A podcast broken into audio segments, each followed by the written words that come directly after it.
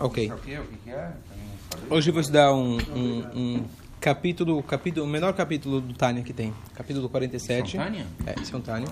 Tá? Ah, Completo? Todos? os- Esse foi impresso na sinagoga? Knesset Israel, sim. O Rebbe fez uma campanha anos atrás de que a própria impressão do livro Tânia traz uma Kiddushá especial. Inclusive foi impresso na lua. para. Inclusive, estou falando em hebraico, foi impresso na lua. Uma vez levaram para a lua a máquina e imprimiram lá. Como levaram? pra um- Levaram a impressão. Imprimiram Tânia em todos os lugares do mundo. Hã? Em todos os lugares do planeta, inclusive na Lua. Tô falando sério. Ah, Na ah, tá Antártida. lá, ah, tá lá um, não, não um ficou na exemplar, Lua. isso? Não, não. Imprimiram. Imp- A própria impressão. Você Levaram a imprime, impressora para lá? levaram uma impressora e imprimiram. Mas É é, isso. só uma, uma, uma nave Não. nesse... nesse uma... Começou ser chato. O que você falou? Você falou? Se é verdade foi só Ah, eu tenho que dar mais uns berros.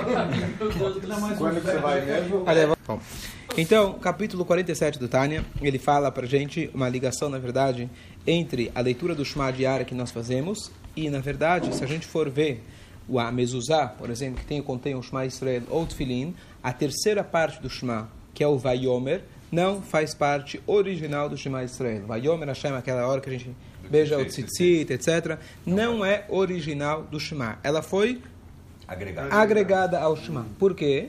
Porque nós temos uma mitzvah que a gente está chegando agora em Pesach, da gente lembrar sair do Egito de manhã ah, e à noite. Então, já que a gente também lê o Shema de manhã e de noite, então acoplaram os dois, já faz dois em um e resolve o problema. Certo? Então a gente lembra a saída do Egito todos os dias.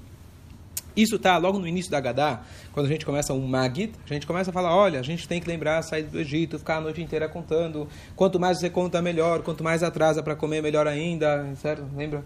É, não é assim que está escrito? De qualquer jeito, então a pergunta é, é verdade, saída do Egito é tão importante, é tão legal, é tão marcante para a nossa história, mas, por exemplo, eu não tenho a mitzvah de lembrar é, todas as mitzvot, não matarás todos os dias. Não é uma mitzvah importante? Não roubarás. Tem tantas mitzvot tão importantes que não tem uma mitzvah de todos os dias, de manhã e de noite, lembrar elas.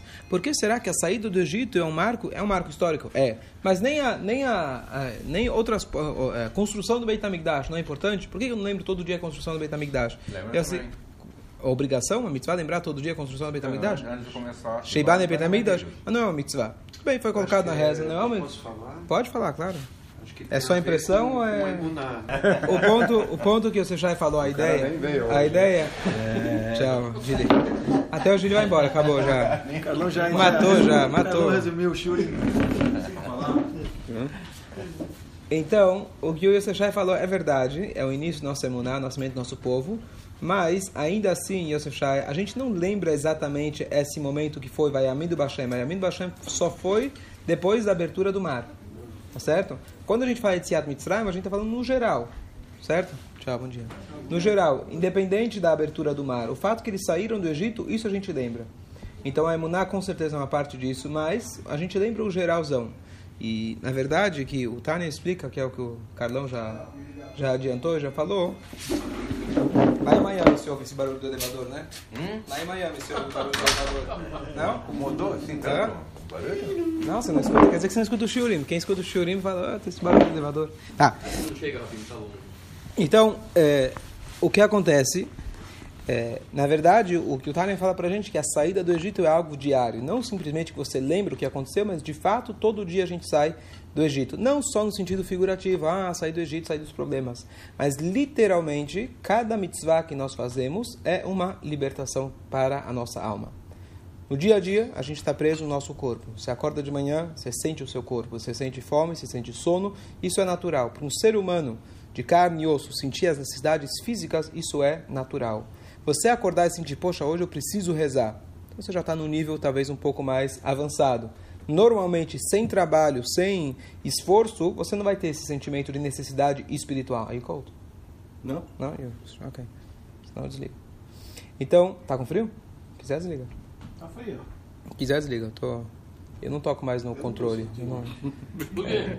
Por que eu não troco no controle? Senão eu apanho de um, apanho do outro. Se virem. Mas isso é mundial, esse problema. É, não, isso, isso, é, isso, é, Universal. Mundial. isso é um problema realmente...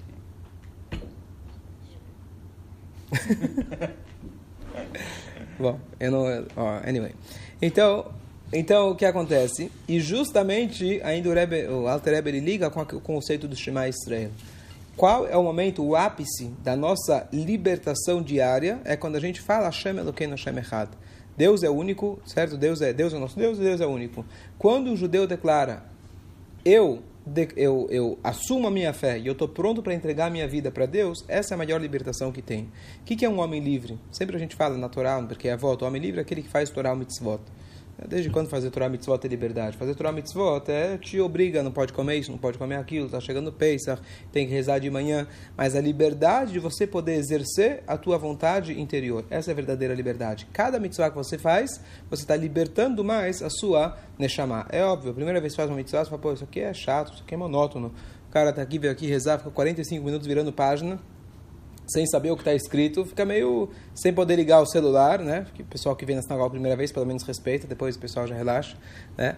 Então, então, é, então a ideia, na verdade, é que cada mitzvah que nós fazemos é literalmente a saída do Egito. A gente tem a possibilidade de, apesar de tudo que a gente está passando, todas as, as, as limitações físicas que nós temos, um instante que a gente faz uma mitzvah, ou a gente declara a unicidade de Hashem através do Shema Israel, nós libertamos a nossa alma. O que, que significa isso?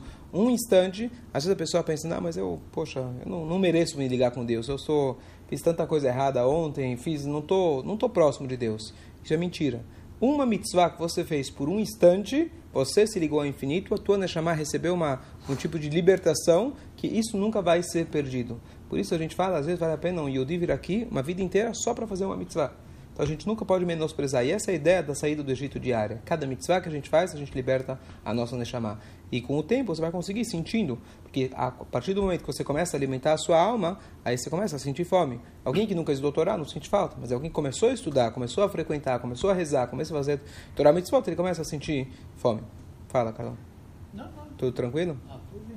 Fala. A Geulah tem a ver com tudo isso. A Geulah, o que é a Geulah? Perfeitamente.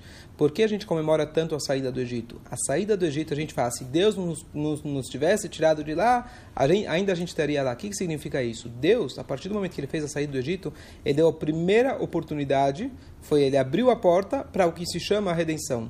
Através da saída do Egito, qualquer momento, em qualquer época, um judeu pode se libertar espiritualmente. Pode ser que ele vai estar sub, subjugado a, como tivemos perseguições ao longo de toda a história, infelizmente, mas um judeu ele sempre teve a liberdade de escolher o que ele quer fazer. Ele escolheu morrer para poder servir a Deus. Se não fosse essa primeira a primeira abertura que a deu, deu para a gente, a gente não teria conseguido.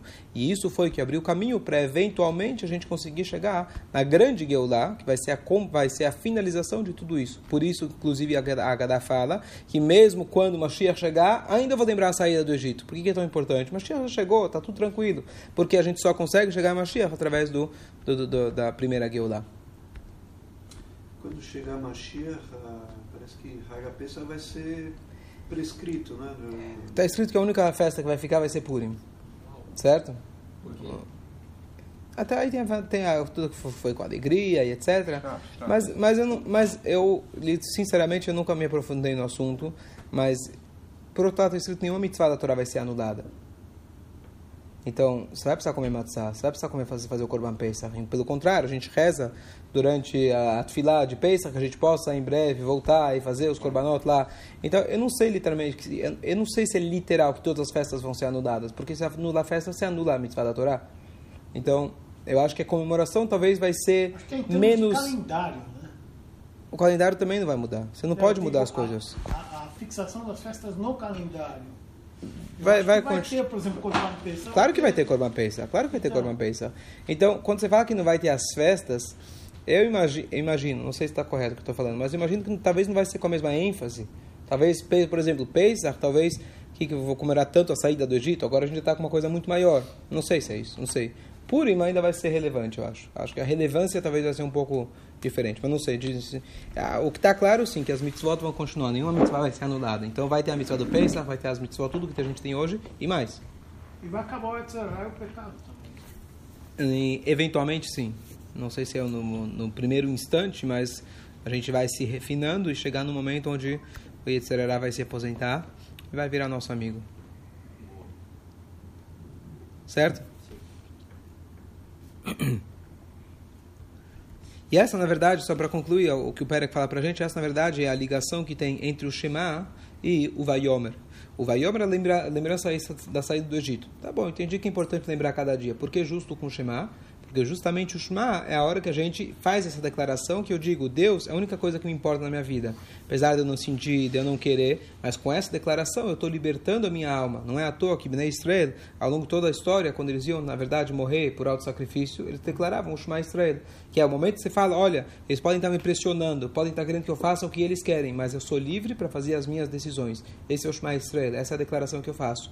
É exatamente a saída do Egito. A saída do Egito significa eu não estou preso por ninguém, por nada que me obrigue, que me limite. Eu faço exatamente o que Hashem, qual que é a vontade de Hashem. E por isso, então, os Rahamim colocaram de manhã e de noite, junto com, mais, com Shema Israel, a parte do Vayomer. Esse é o resumo. Hoje não me preparei para mais, mas se quiserem falar com outro assunto, eu estou à disposição.